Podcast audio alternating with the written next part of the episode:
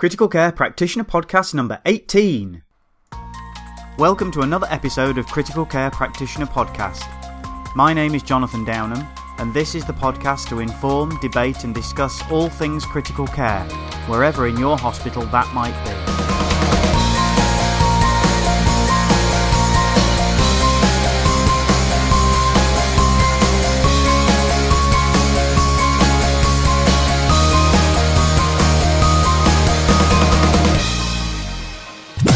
Get ready.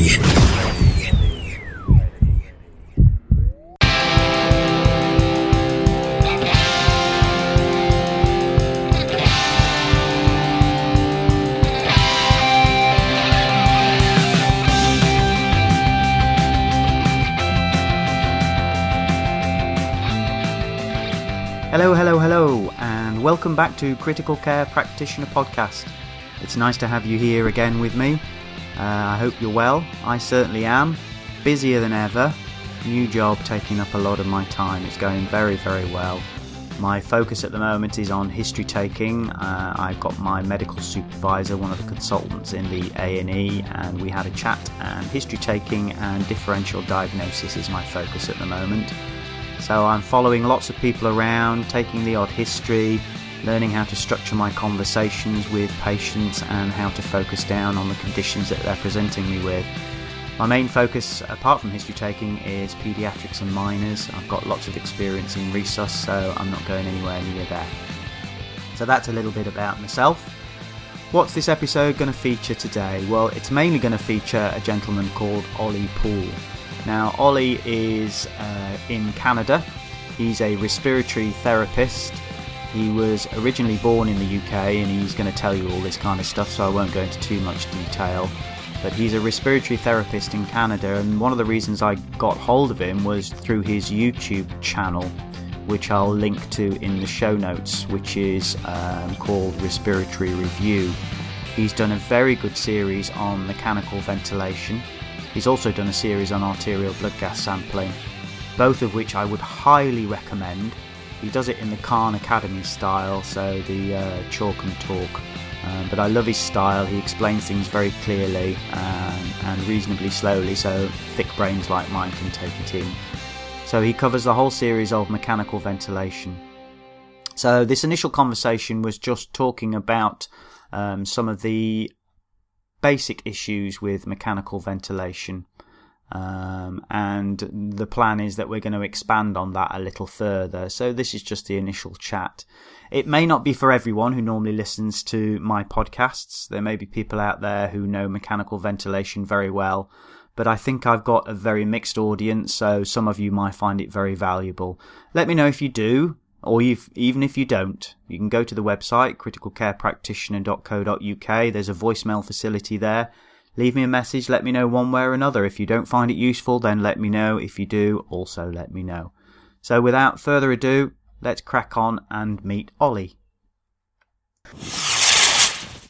I grew up in the UK, hence the the, the accent, um, and lived in the UK. Went to school in the UK until I was uh, 18. Moved over to Canada. My my dad was living in Canada at the time, and we had dual citizenship, so I moved over there and then sort of embarked on this kind of long process to to eventually end up doing something in something in critical care, whether it was a physician or or whatever. Um, so started off doing the respiratory therapy program, and so respiratory therapists I, I don't exist in the UK, and at least in the form that they do in Canada. That there's there's certainly respiratory care practitioners. Um, so yeah, so that's a three year program for the most part. So I did the three years of that and we focused mostly on everything from sort of basic anatomy of the whole body and then more focused anatomy on cardiopulmonary and we learn lung mechanics, pathophysiology, disease, all that kind of stuff.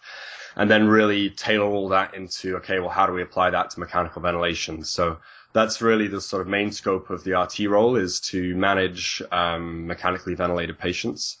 So we do um, obviously critical care management, and then uh, down in the emergency room, we'll do some ventilator management as well. With that, we do uh, some airway management as well, and part of sort of code teams and trauma teams, um, and then all sort of oxygen and oxygen therapeutics in the hospital. So it's quite a broad scope.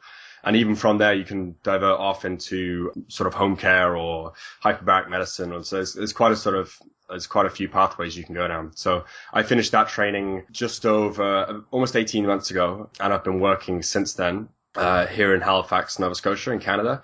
And um, yeah, so I, I, I work at the at the adult tertiary care centre here in, in Canada. It's interesting, isn't it, that it's not a model that we use over here. We don't, you know, respiratory. I think respiratory therapists you get in the states as well, don't Yeah. you? But it's not something we use here in the UK. Yeah.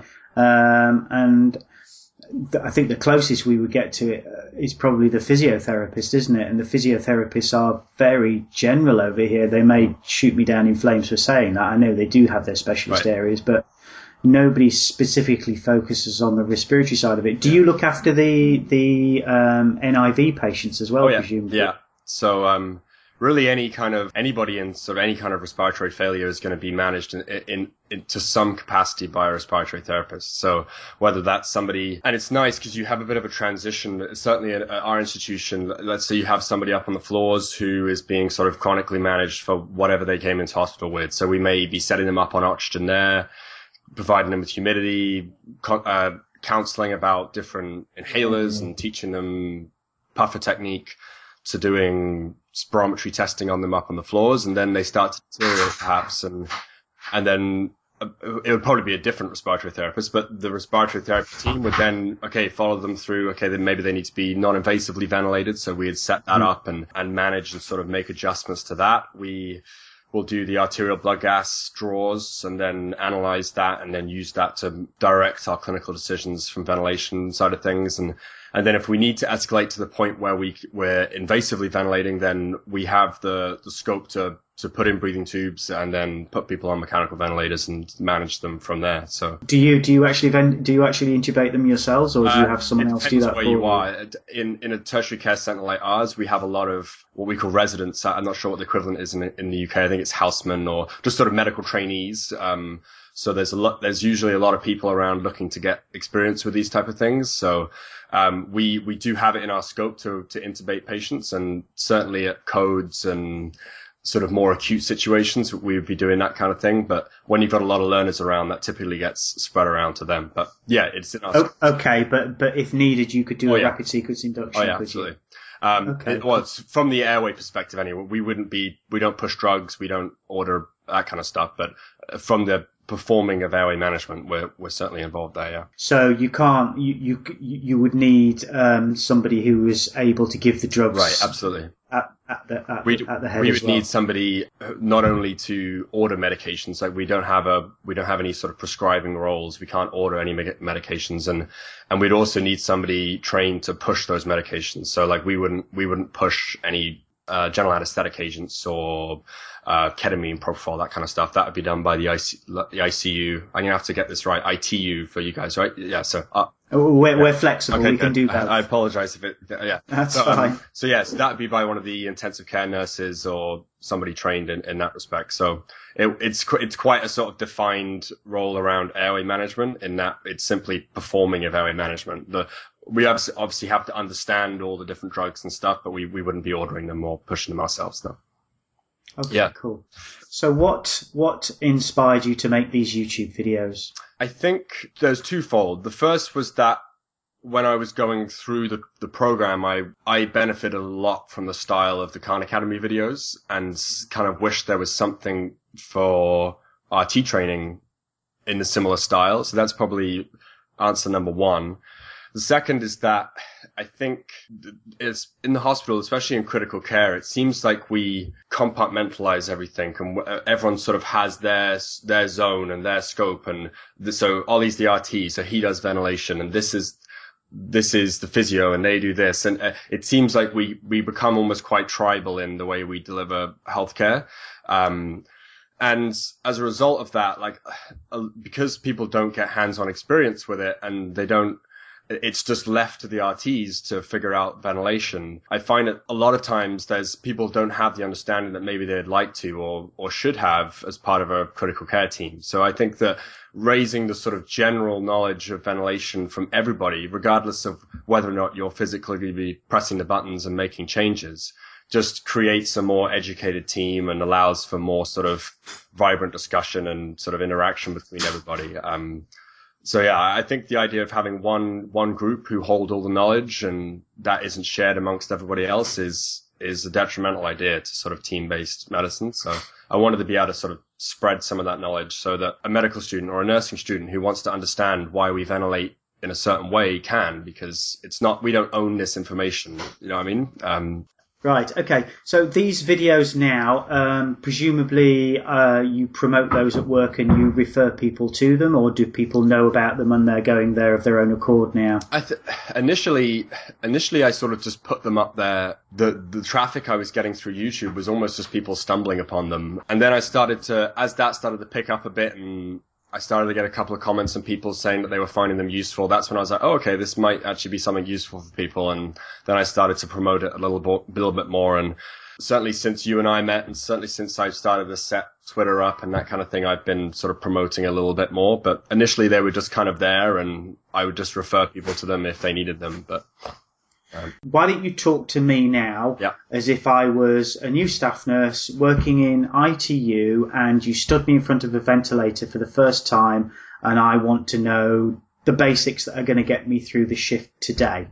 One of the most important things to to begin by understanding is uh, what is the relationship between the ventilator and the patient and we and we we chat a little bit about this in some of the videos and because th- there can be an assumption that when someone's on a breathing machine, this is life support and this is critical care and, oh, they must be just in an induced coma and they're not, but it's actually becoming more and more the opposite nowadays. So I think the most important thing is, is being able to assess, okay, well, how much is the patient able to interact with the ventilator and how much are they going to? So knowing that really leads you into, okay, what mode am I in? So if the patient's paralyzed and sedated, then they're not going to be on a spontaneous mode. They're going to need to be on something which controls uh, controls ventilation in some sense, right? So that's where we get into sort of the assist control modes, which is, seems to be where most things are heading nowadays. We, we used to use SIMV a lot in the past, and some centers still do, but that's really been moving now towards um, assist control ventilation. So Assist control means you, there's two breath types. There is an assisted breath and a controlled breath, hence the name assist control. So controlled breaths are the sort of mandatory breaths that the ventilator is going to give the patient. So, and that's going to be determined primarily by the respiratory rate. So let's say we set, we have our ventilator and we have our patient. They're paralyzed, sedated, and we set a respiratory rate of 10 breaths a minute. Right, so we're in control. We're that in patient is as is as flat as they're going to yeah, be. That that okay. patient, we can guarantee by the simply by the fact that we've paralyzed them that this patient is not going to be initiating anything for any breaths. There's not they're not going to be attempting to breathe, assuming they're appropriately paralyzed. So it's now our responsibility entirely to breathe for this patient. So we we have to do all the work. Uh, well, when I say we, the ventilator has to do all the work.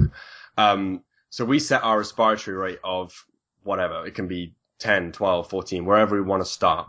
And um, what's that determined by?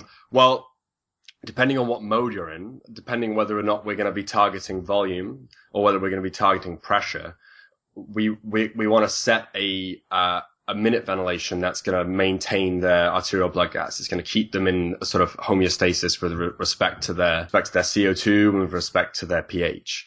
So a typical starting point I, I usually start.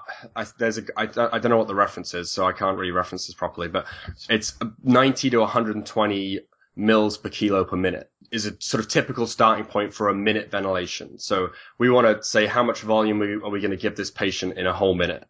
That usually equates for normal people somewhere around five to 10 liters a minute of minute ventilation is a good place to kind of start and then go from there. Obviously, when you look at people who are critically ill, that might be slightly higher because they have higher metabolic demands or, or whatever. But um, so we set our, our respiratory rate, let's just say of 10. And that means that every six seconds, so over a 60 second minute, 10 breaths, every six seconds, that's what we call our total cycle time. That's the time for inspiration and expiration before the next breath begins.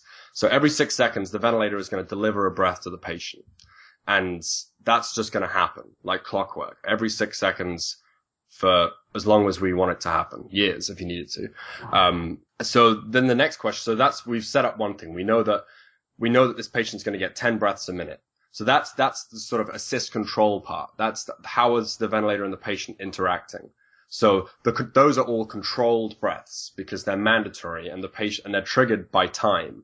The reason they happen is just six seconds goes by and then the next one comes in, the next one comes in. So if the patient was now no longer paralyzed and we're starting to wean them a little bit off their sedation, they start to wake up, maybe that 10 breaths a minute isn't enough and they actually need, they need more ventilation to sort of meet their demands. So maybe they'll start triggering extra breaths. The patient can start to initiate extra breaths. So those extra breaths are going to be they're going to be triggered by the patient, right? They're not going to be triggered by time. They're going to be extra ones on top of that 10. We might get up to 11, 12, 13, whatever. But the machine will continue yeah. to deliver those 10 breaths yeah. as well. Yeah. So it's going to be, they're going to be additional to the 10 that we've set with our respiratory rate. The, the crux of sort of assist control is that those extra breaths that the patient initiates themselves are going to be identical in the way they're delivered in terms of whether or not they're a certain tidal volume or a certain pressure change. They're going to be identical to the, the controlled breaths, but they're just triggered by the patient. So there's very, there's not much, there's not much sort of variation. So how much volume the patient takes or whatever. If you, if you, if you've set an inappropriately low tidal volume, the patient doesn't really have much opportunity to take a bigger tidal volume if they want to, because they're just going to get the same breath every time. So that's the first part I usually start with is, okay, we're, we're talking about how is the ventilator and the patient interacting with each other. And then the next part is how is each breath delivered? What are the sort of rules for each breath? So in volume control, we, we select volume as the thing we're going to con- target, we're going to control. So in a lot of the videos, I use the, the example of 500 mils. So we have 500 mils of tidal volume, and that's what we're going to give them 10 times a minute. So that will give us a, a minute ventilation of five liters, right? 500 mils 10 times a minute. The variable factor in volume control then is going to be what pressure is generated in the circuit as a result of me pushing 500 mils in right? So the pressure is going to vary, and that's going to vary based on how stiff the patient's lungs are, how compliant they are, whether there's airway resistance, on all sorts of things. The size of the breathing tube is going to impact it. But the guaranteed thing is that we're going to get 500 mils every breath. Mm-hmm. Whereas if we choose to target pressure instead, instead of saying, okay, well, we're going to give 500 mils of breath, we say every breath, so every six seconds for a respiratory rate of 10, we're going to elevate the pressure from wherever our baseline pressure is, maybe it's at five, up to 25, and then back down to five again. So that's mm-hmm. our pressure control breath. We're targeting a pressure change. And as, as a result of that pressure change, we're going to end up with a tidal volume. So that tidal volume is going to vary again based on how stiff the lungs are. If the lungs are really stiff, that pressure change might give you a small tidal volume. But if you use the same pressure change on someone with much more compliant lungs, then the tidal volume is going to be much bigger. Okay. But in this base, in this still relatively basic mode of ventilation, mm. that uh, pressure will always be the same for each breath. Yeah. So they will always be get 25 centimeters delivered per breath, right. regardless of what the patient's trying or not right. trying to do. Yeah, yeah, yeah. So so that's so that's where we that's pressure targeting, right? So um, so those are the sort of main the main, in terms of fundamentals of ventilation, those are the two main ones. We have volume targeting and pressure targeting. That's how we control their minute ventilation. And then we'll, we'll, we'll draw arterial blood gases and we'll look at, we'll look at their blood gases, um, and interpret what that says. So part of the videos that we do is, is learning how to interpret those. And let's say it's, we have a respiratory acidosis, then we know we need to increase the amount of ventilation we're doing to blow down the CO2. So then we make changes based on that. So we need to maybe increase our respiratory rate so that instead of having 500 mils 10 times a minute, maybe we go 500 mils 14 times a minute.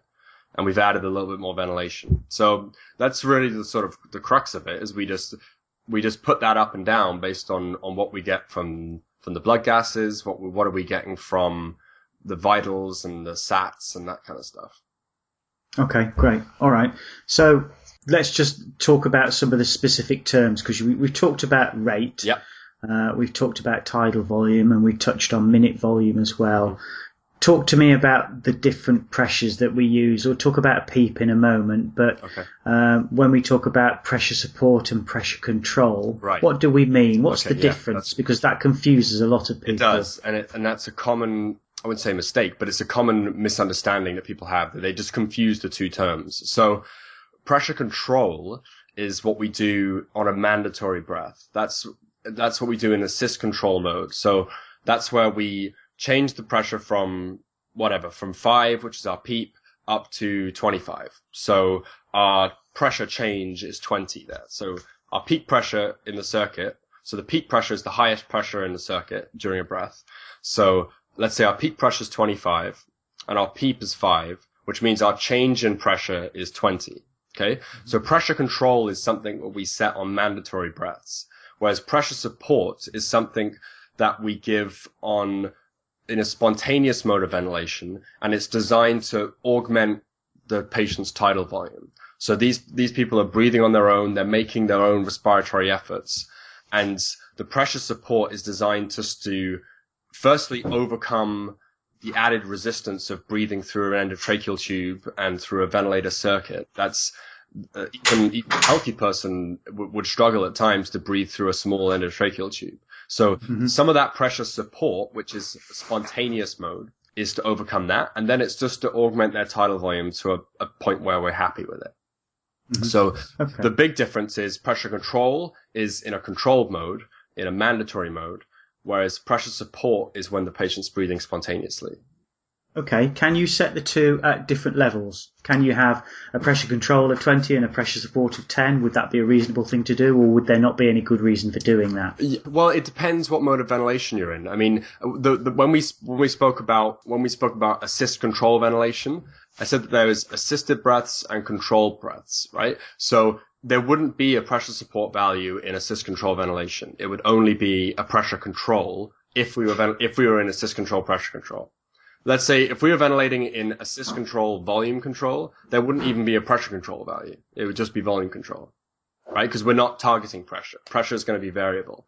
You only have the option of applying a pressure support when you are in a mode that allows spontaneous breaths. So spontaneous breaths are breaths that are firstly triggered by the patient and secondly that are supported with pressure support. So in assist control, there's no pressure support because there's no truly spontaneous breaths. The patient may trigger a breath, but it's not a spontaneous breath because we then just give them a breath.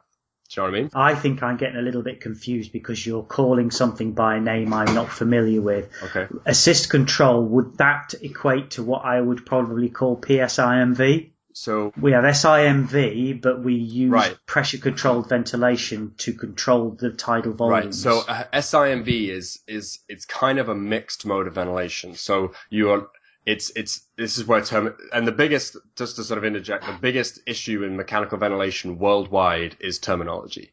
There is no standardized terminology for mechanical ventilation, and largely that stems from ventilator companies who release their ventilator and they do this fancy new mode of ventilation, which is actually just a mode of ventilation we already have, but with different DuoPAP and BiPAP, yeah, for so th- it's the Yeah. biggest issue in ventilation is figuring out which mode we're in based on what all the letters are. SIMV is, you know how we said we had, let's, in assist control, um, which is some, sometimes called CMV, continuous mandatory ventilation. This is where breath types become really useful. There's three types of breath that you can get on mechanical ventilator.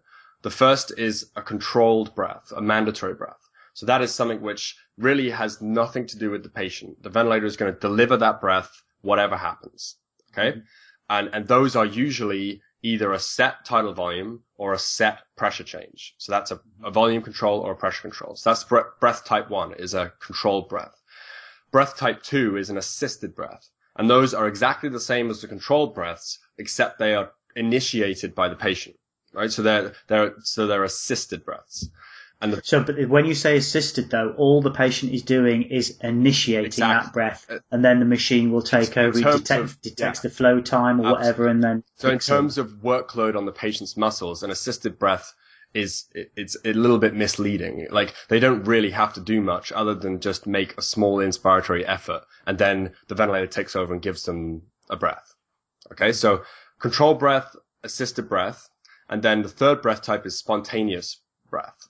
uh, at least from the terminology that we use. And a spontaneous breath is initiated by the patient, like the um, like the control uh, assisted breath is, but it's the, the patient has far more control of how long the breath lasts, what the f- inspiratory flow is. If they want to breathe in quicker, they can. If they want to breathe in slower, they can. And all they get is just a little bit of help from the pressure support.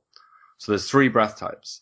And in SIMV, uh, you have your respiratory rate of, let's say, we'll keep 10 a minute. Mm-hmm. And let's say we have our, so we're going to be in PSIMV, as you said. So we're going to use pressure control for our mandatory breaths. Uh, so every six seconds, 10 breaths a minute, we're going to have a pressure control. Let's say that's 20. So every six seconds, they get a pressure change of 20, which gives them a breath. In between those breaths, they can take spontaneous breaths, which are just breaths that they just take on their own. They choose the tidal volume. They can breathe in quickly, slowly. They pick the flow they want to breathe in at. And it's just got a little bit of support from the ventilator with the pressure support. So SIMV is kind of a mixed mode because it allows the patient to take those spontaneous breaths. Whereas assist control, they only, they can only have those first two breath types. They can either have a controlled breath or an assisted breath. So they don't have any sort of, the patient doesn't have any say in in the volume or the, or how much flow they get or anything. So that's one of the sort of one of the reasons we when patients become more awake, we like to switch them to a mode where they can breathe spont- what we call spontaneously. So, because when you and I are breathing right now, we, we, don't we don't breathe in with a fixed flow rate of 60 liters a minute every breath. Like some of our breaths are slow, some of our breaths are quick. Sometimes we breathe in quickly. Sometimes we breathe in slowly. There's there's variation there, which you which isn't allowed for in assist control mode. SMACC US, Chicago, June 23rd to 26th, 2015. Nickson, Flower, Weingart, May, Rohi, Malimat, Levitan, Reid, Carley, Rogers. The date? June 23rd to 26th, 2015. SMACC US. Chicago. Book it now. Hi, Jonathan. My name's Emily. I'm an A&E nurse from South Wales. Just wanted to let you know that um, while I was preparing for an interview, doing some research, I stumbled across your podcast three. It's a podcast that you interviewed the lead resuscitation officer, Robin Davis. I think it was a really good podcast, gave me a really good insight into his role, and obviously did help me prepare for the interview. Um, I think your podcasts are really good. I've had a little look at your website, and I think I'm definitely going to check the Twitter one out. Thanks again. Bye. Thanks, Emily. That was a really nice comment. Emily left that comment via my voicemail on my website at www.criticalcarepractitioner.co.uk. It's really nice to hear comments like that. Um, it's a lot of work, this podcasting malarkey. Um, I spend a lot of time um, and energy investing in it, and it's just so I getting comments like that just makes it uh, all the more worthwhile. Really nice to hear. So thanks, Emily. If you want to leave a voicemail, then by all means do. I'm more than happy to uh, get compliments like that. So thanks very much. I hope you enjoyed the information that Ollie had to impart we are going to break down the mechanical ventilation a little further. I've already recorded another episode with him in which we're going to actually talk about the indications and the goals of mechanical ventilation. So perhaps start from the beginning a little more. But I hope you found that useful. If you have, then let me know and we can work on doing some more. But go to his YouTube channel. It's brilliant. It really, really is brilliant. If you type in respiratory review into YouTube and Ollie Poole, you'll find it. And it's a very, very good series. I highly recommend it. So go and have a look. But as I say, we'll be hearing from Ollie again. We're planning on doing a little series of these. The other big news, and you've heard the trailer that I've been playing a few times for this now, is that the agenda, the program for SMACC US is now out. So if you go to the SMACC website, just type in SMACC Chicago into Google and that will take you there. The program for SMACC is now out and it looks brilliant. It's a three day program. They've got lots of really interesting speakers. I so wish I could be there. But I can't. So I'm going to have to try and live it vicariously. And hopefully, anyone that's going there, any of you lot out there, perhaps you could tweet your little hearts out for us so that we know what's going on. I have spoken to Ollie Flower, who's one of the organisers of the SMACC conference, and he has agreed to come and chat to me about the program, the SMACC US program. So hopefully, I'll be able to release that sometime fairly soon. Um, the other thing I wanted to talk about is that we are getting together as a group, myself and some others, to speak to one of the authors of the Arise study. I'm actually going to be doing that this evening. Um, so we're going to be doing that via a Google Hangout, and we'll all be sharing that across various it's St Emlyn's and Jixcast and um, Intensive Care Network. So you might find that uh, you'll be listening to the same episode, but our attitude is let's get the the FOAMed stuff out to as many people as we can. So I'm looking forward to that as well. I've just had a conversation with Teresa Chinn. If you remember, Teresa um, is the lead of At We Nurses, which is um, working out to be a huge body in the Twitter world for nurses, doctors, paramedics. So I've just chatted to her. She was the first ever podcast I did, so she kindly came back and um, we've had another conversation about what's happened to her over the last year. So that was an interesting conversation as well, and hopefully I'll be releasing that sometime soon. I'm thinking about Christmas now as well. I've spoken to a chap called uh, Jesse Spurr down in Australia, and we're going to do something a little bit different, he and I, hopefully for Christmas. So keep an ear out for that one. Just one last thing to tell you about. We ran the clinical history taking examination course in Walsall back in September. It went very well. There's going to be another one now in Walsall in February, so if you wanted to come along to that one or spread the word for me, I'd be very grateful. That's probably enough of my time and your time. I hope you've enjoyed it. Thanks for listening. Bye bye.